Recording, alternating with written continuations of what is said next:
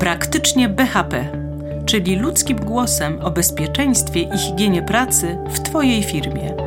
Wypadki przy pracy, ergonomia, obowiązki i odpowiedzialność pracodawcy, kontrola Państwowej Inspekcji Pracy.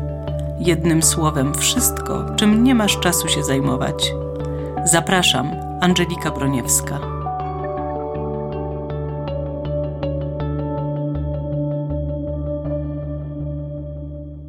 Dzień dobry Państwu. Naszymi gośćmi są dzisiaj dwie osoby. Młodszy kapitan Emanuela Olszewska, Wydział Kontrolno-Rozpoznawczy Komendy Miejskiej Państwowej Straży Pożarnej w Krakowie. Dzień dobry pani. Dzień dobry pani. I pan starszy kapitan Bartłomiej Rosiek, Wydział Operacyjno-Szkoleniowy Komendy Miejskiej Państwowej Straży Pożarnej w Krakowie. Dzień dobry. Dzień dobry, witam. Dzisiaj będziemy rozmawiać o drogach ewakuacyjnych i pożarowych jednocześnie. Eee, Czym różnią się od siebie droga pożarowa i droga ewakuacyjna? Może pierw powiem, co to jest droga pożarowa. Mm, a więc jest to jezdnia z nawierzchnią utwardzoną, umożliwiającą dojazd pojazdom jednostek ochrony przeciwpożarowej do obiektu budowlanego o każdej porze roku. Celem takiej drogi pożarowej jest zapewnienie jednostkom ochrony przeciwpożarowej odpowiedniego dostępu do budynku w razie pożaru, oczywiście. W związku z tym droga ta powinna spełniać szereg wymagań określonych w rozporządzeniu e, ministra spraw wewnętrznych i administracji w sprawie przeciwpożarowego zaopatrzenia w wodę. E, a jeśli chodzi o e, drogę ewakuacyjną, to należy przez nią rozumieć drogi komunikacji ogólnej w budynku, które służą celom ewakuacji ludzi. Stanowić je mogą np. drogi poziome, takie jak korytarze, pasaże, hole, galerie – oraz drogi pionowe, takie jak schody i pochylnie. A kto odpowiada za utrzymanie tych dróg pożarowych? Zgodnie z przepisami przeciwpożarowymi, utrzymanie dróg pożarowych w stanie umożliwiającym ich wykorzystywanie przez pojazdy jednostek ochrony przeciwpożarowej spoczywa oczywiście na właścicielach lub zarządcach terenów, na których znajdują się te drogi. A jakie konkretnie obowiązują przepisy dotyczące dróg ewakuacyjnych i dróg pożarowych? Regulacje dotyczące dróg pożarowych są zawarte w rozporządzeniu ministra spraw wewnętrznych i administracji z dnia 24 lipca 2009 roku w sprawie przeciwpożarowego zaopatrzenia w wodę oraz dróg pożarowych, oczywiście będącym aktem wykonawczym do ustawy z dnia 24 sierpnia 1991 roku o ochronie przeciwpożarowej. Pamiętajmy, że obowiązek właściwego oznakowania drogi pożarowej wynika z rozporządzenia ministra spraw wewnętrznych i administracji z dnia 7 czerwca 2010 roku w sprawie ochrony przeciwpożarowej budynków, innych obiektów budowlanych i terenów. Mogę jeszcze powiedzieć, że w przywołanym rozporządzeniu ministra spraw wewnętrznych i administracji w sprawie przeciwpożarowego zaopatrzenia w wodę Uwzględnia się rodzaje obiektów istotnych z punktu widzenia bezpieczeństwa pożarowego, do których powinna być doprowadzona droga pożarowa oraz zostały określone wymagania, jakie powinna spełniać taka droga. Natomiast odnosząc się do tematu dróg ewakuacyjnych, to należy korzystać z rozporządzenia ministra infrastruktury z dnia 12 kwietnia 2002 roku w sprawie warunków technicznych, jakim powinny odpowiadać budynki i usytuowanie – wydanego na podstawie ustawy z dnia 7 lipca 1994 roku prawa budowlanego. I w tym e, rozporządzeniu, e, które powiedziałam przed chwilką, wymieniłam, to dokładnie drogi ewakuacyjne są pięknie opisane w dziale szóstym e, rozdziału czwartego tego rozporządzenia. I tam jest instrukcja, w jaki sposób one dokładnie powinny być, wyglądać te drogi pożarowe. Tam, tam się odnosi, tam są e, przepisy odnośnie tych właśnie dróg ewakuacyjnych. Tak. Ewakuacyjnych. Tak. Aha, tak. Ewakuacyjnych. Tak. Mhm. E, no to jakie są rodzaje stref pożarowych i na co mają wpływy w związku z tymi drogami ewakuacyjnymi, bo to się niewątpliwie łączy. Tak. To muszę powiedzieć, że budynki oraz części budynków stanowiące odrębne strefy pożarowe z uwagi na przeznaczenie i sposób użytkowania dzieli się na mieszkalne, zamieszkania zbiorowego i użyteczności publicznej, charakteryzowane kategorią zagrożenia ludzi, określone dalej e, potocznie ZL. Produkcyjne i magazynowe, określone dalej jako PM i inwentarskie, określane jako IN. Strefę pożarową stanowi budynek albo jego część, Może to być oczywiście kondygnacja pod pewnym warunkiem, oddzielona od innych budynków lub innych części budynku elementami oddzielenia przeciwpożarowego, bądź też pasami wolnego terenu o szerokości nie mniejszej niż dopuszczalna odległość od innych budynków. Wymagania techniczne w zakresie dróg ewakuacyjnych w budynkach zależą bezpośrednio od rodzaju i kategorii strefy pożarowej, do jakiej zakwalifikowany został oczywiście dany obiekt budowlany. I takie jak e, inne wymagania będą stawiane drogom ewakuacyjnym w magazynie PM, w którym jednocześnie przebywa niewielka ilość osób, dobrze znających obiekt i zazwyczaj będących w dobrej kondycji psychofizycznej, a zgoła inne wymagania będą obowiązywały dla obiektów zaliczone do kategorii zagrożenia ludzi, dla przykładu szpitala, w którym może się zdarzyć, że trzeba będzie ewakuować osoby, które nie posiadają tak możliwości samodzielnego przemieszczania się. Rzutuje to zarazem na maksymalnie dopuszczalne długości dojść ewakuacyjnych, a także na ich szerokości oraz wyposażenie dróg ewakuacyjnych w czynne i bierne zabezpieczenia przeciwpożarowe, takie jak na przykład drzwi i inne przegrody o odporności ogniowej, urządzenia oddymiające, awaryjne oświetlenie ewakuacyjne. No i jakie jeszcze parametry techniczne powinny spełniać te drogi ewakuacyjne? Mogę tutaj powiedzieć, że przy projektowaniu dróg ewakuacyjnych należy pamiętać m.in. o tym, aby wyjścia z pomieszczeń na drogi ewakuacyjne powinny być zamykane oczywiście drzwiami. Szerokości poziomych dróg ewakuacyjnych należy obliczać proporcjonalnie do liczby osób mogących przebywać jednocześnie na danej kondygnacji budynku, przyjmując co najmniej 0,6 metra na 100 osób, lecz nie mniej niż 1,4 metra. O tym należy pamiętać. Wysokość drogi ewakuacyjnej powinna wynosić co najmniej 2,2 metra, natomiast wysokość lokalnego obniżenia 2 metry, przy czym należy pamiętać, iż długość obniżonego odcinka drogi nie może być większa niż 1,5 metra na każdym odcinku drogi ewakuacyjnej o długości 10 metrów. Na przykład skrzydła drzwi stanowiących wyjście na drogę ewakuacyjną nie mogą po ich całkowitym otwarciu zmniejszać nam tej wymaganej szerokości tej drogi. Proszę również mieć na uwadze, iż na drogach ewakuacyjnych jest zabronione stosowanie spoczników ze stopniami, schodów ze stopniami zabiegowymi, jeżeli schody te są jedyną oczywiście drogą ewakuacyjną. Ponadto na drogach ewakuacyjnych zabronione jest składowanie materiałów palnych na drogach komunikacji ogólnej służących ewakuacji lub umieszczanie przedmiotów na tych drogach w sposób zmniejszający ich szerokość, albo wysokość poniżej wymaganych wartości określonych w przepisach techniczno-budowlanych. Niezależnie od powyższego, przebieg drogi ewakuacyjnej w budynku, za wyjątkiem budynków mieszkalnych, powinien zostać oznakowany w sposób dostarczający niezbędnych informacji użytkownikom budynku w zakresie ich przebiegu oraz lokalizacji wyjść ewakuacyjnych. A jakimi materiałami należy wykańczać te drogi ewakuacyjne? Są jakieś przepisy dotyczące tego? E, tak, to jest bardzo ważna kwestia, bo tu chodzi o bezpieczeństwo nas wszystkich.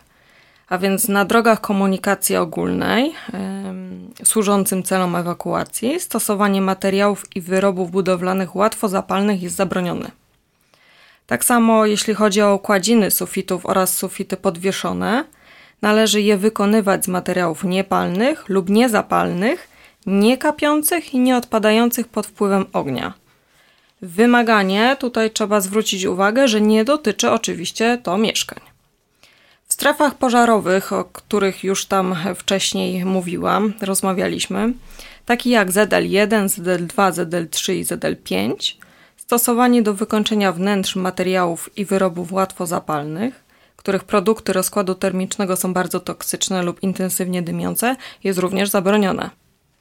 Czyli tutaj trzeba zwrócić uwagę też na podłogi, prawda? Bo czasami się podłogi wykładziną e, wykańcza i to też niekoniecznie musi być dobre rozwiązanie. Zdecydowanie tak. E, jeśli chodzi o nowe budownictwo, no to te przepisy bez wątpienia są dobrze egzekwowane już na poziomie projektu. Ale jak to wygląda z budynkami starszymi, gdzie jeszcze nikt nie budował z myślą o ewakuacji? No, tu się tak do końca z panią nie zgodzę, ponieważ ewakuacja od zawsze była istotnym aspektem uwzględnianym podczas projektowania i wznoszenia obiektów budowlanych. Natomiast uwzględniając postęp naukowo-techniczny oraz rozwój cywilizacyjny, na przestrzeni czasu wymagania w zakresie ewakuacji oczywiście ewoluowały. Spowodowane było to stosowaniem innych materiałów konstrukcyjnych i wykończeniowych w obiektach, wdrożeniem dostosowania urządzeń przeciw, przeciwpożarowych, takie jak wspomniane już wcześniej oddzielenia przeciwpożarowe, urządzenia oddymiające i zapobiegające zadymieniu, awaryjne oświetlenie ewakuacyjne, tak? Natomiast w przypadku przebudowy istniejącego obiektu wymagania w zakresie ewakuacji powinny zostać spełnione w sposób określony w aktualnie obowiązujących przepisach techniczno-budowlanych i przeciwpożarowych. A w przypadku, gdy nie mamy takiej możliwości technicznej, możliwe jest skorzystanie z trybu dopuszczającego zastosowanie rozwiązań zamiennych, nie pogarszających warunków ochrony przeciwpożarowej w obiekcie. Koniecznym w takim wypadku jest opracowanie ekspertyzy technicznej oraz zespół rzeczoznawców budowlanego i do spraw zabezpieczeń przeciwpożarowych oraz uzyskanie akceptacji zaproponowanych w przedmiotowej ekspertyzie rozwiązań przez właściwego miejscowo komendanta wojewódzkiego Państwowej Straży Pożarnej. A w przypadku, gdy mamy jeszcze do czynienia z obiektem, który jest zabytkowy, Dodatkowo tutaj trzeba y, zwrócić się do wojewódzkiego konserwatora zabytków. Dostosowanie starych obiektów do wymagań aktualnie obowiązujących przepisów jest procesem oczywiście długotrwałym i kosztownym. No ale właśnie y, jak mamy taki stary obiekt i go użytkujemy już od lat, e, nie spełniający takich wymogów, które powinny być wymienione przez panią, co wówczas ma zrobić taki przedsiębiorca? No ma taki budynek już, już w użytkowaniu. Powinien zadbać o bezpieczeństwo osób przebywających w tym budynku, tak?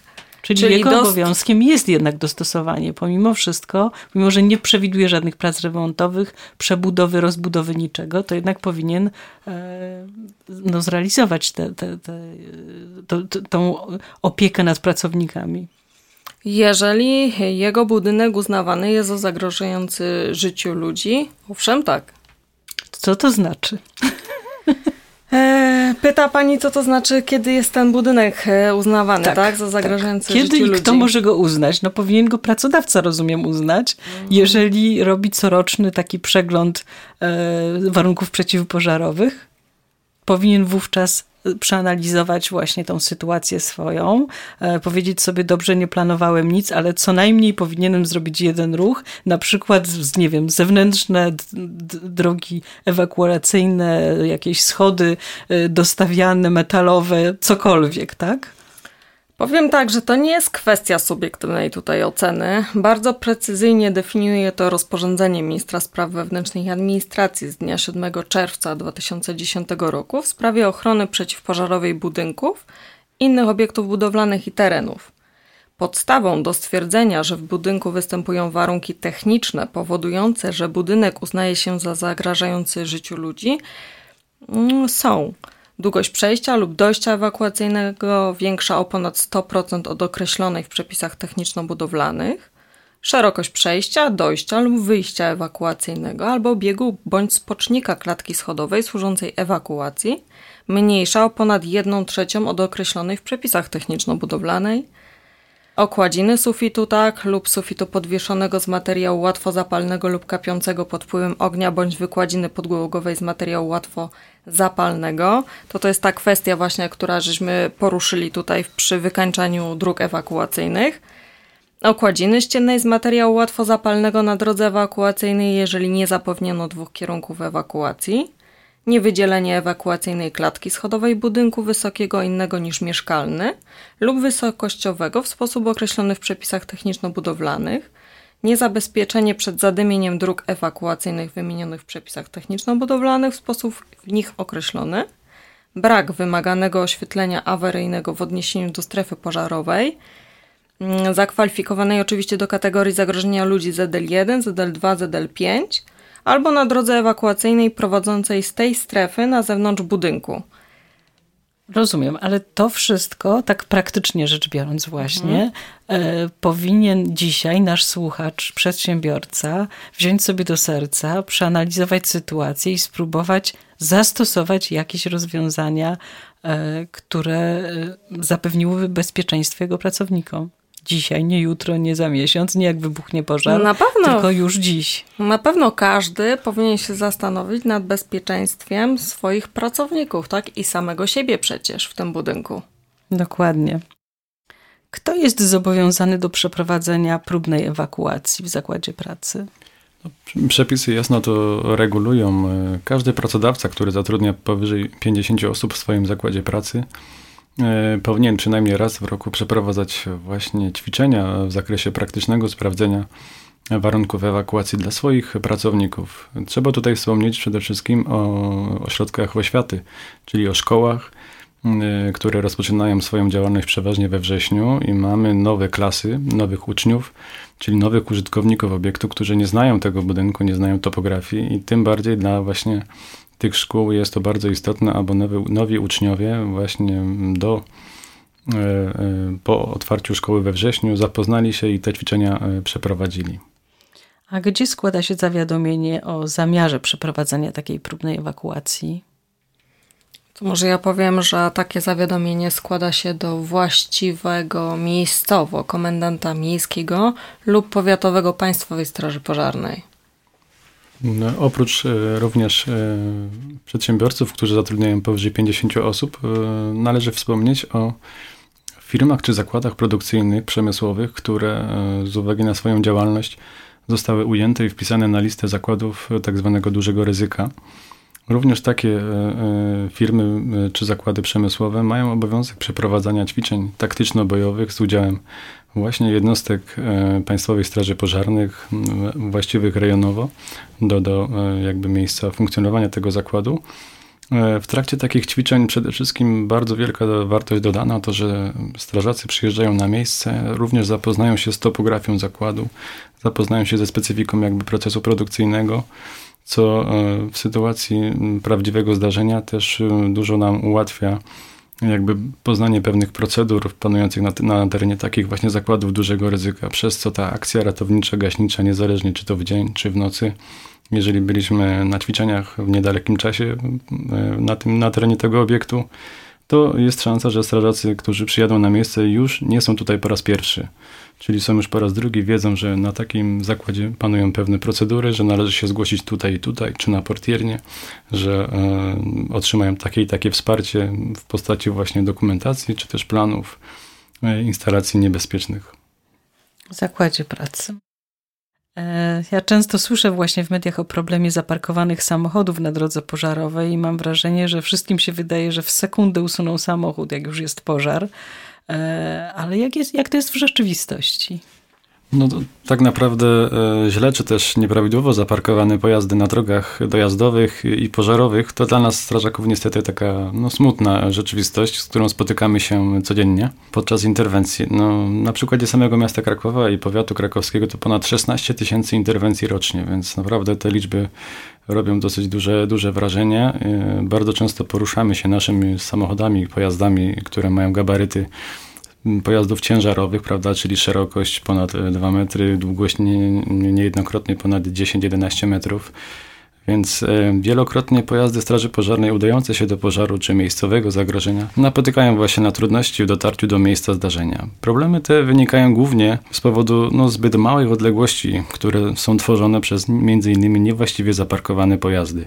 Problem ten dotyczy generalnie no, wszystkich dzielnic miasta Krakowa. W tym miejscu na pewno warto zaapelować do mieszkańców, zarządców spółdzielni mieszkaniowych o zachowanie no, tak daleko idącego rozsądku i odpowiedzialności podczas codziennego parkowania swoich pojazdów w sposób utrudniający dotarcie pojazdów ratowniczych. Rokrocznie Komenda Miejska Państwowej Straży Pożarnej w Krakowie prowadzi kampanię uświadamiającą społeczeństwo pod nazwą Parkuj z głową. Ta kampania ma za zadanie trafiać do wyobraźni przedsiębiorców, pracodawców, mieszkańców i użytkowników pojazdów, aby wzięli pod uwagę, że źle zaparkowany pojazd skutkuje tak naprawdę obniżonym poziomem bezpieczeństwa, ponieważ wpływa na wydłużenie czasu dotarcia ratowników do miejsca zagrożenia. Mówimy tutaj o odległościach, tak? Mówimy tutaj o rozwijaniu właśnie linii wężowych, mówimy tutaj o przede wszystkim dotarciu nawet z pomocą na przykład medyczną do osób, które potrzebują pomocy medycznej przez na przykład zespół ratownictwa medycznego, który musi zostawić swoją karetkę 300 metrów wcześniej, aby pójść pieszo do szóstej klatki schodowej e, na jakimś osiedlu nie musimy chyba wszystkim tutaj tłumaczyć. E, kiedy ktoś potrzebuje pomocy, każda sekunda praktycznie no trwa właśnie. minutę. No właśnie, bo ludziom się wydaje, że ten pożar to on taki jest najpierw mały płomyczek, potem za chwilę jest taki większy i to tak trwa i zanim będzie ten duży pożar, to naprawdę kogoś w domu musiało nie być kilka godzin. A jaka jest prawda?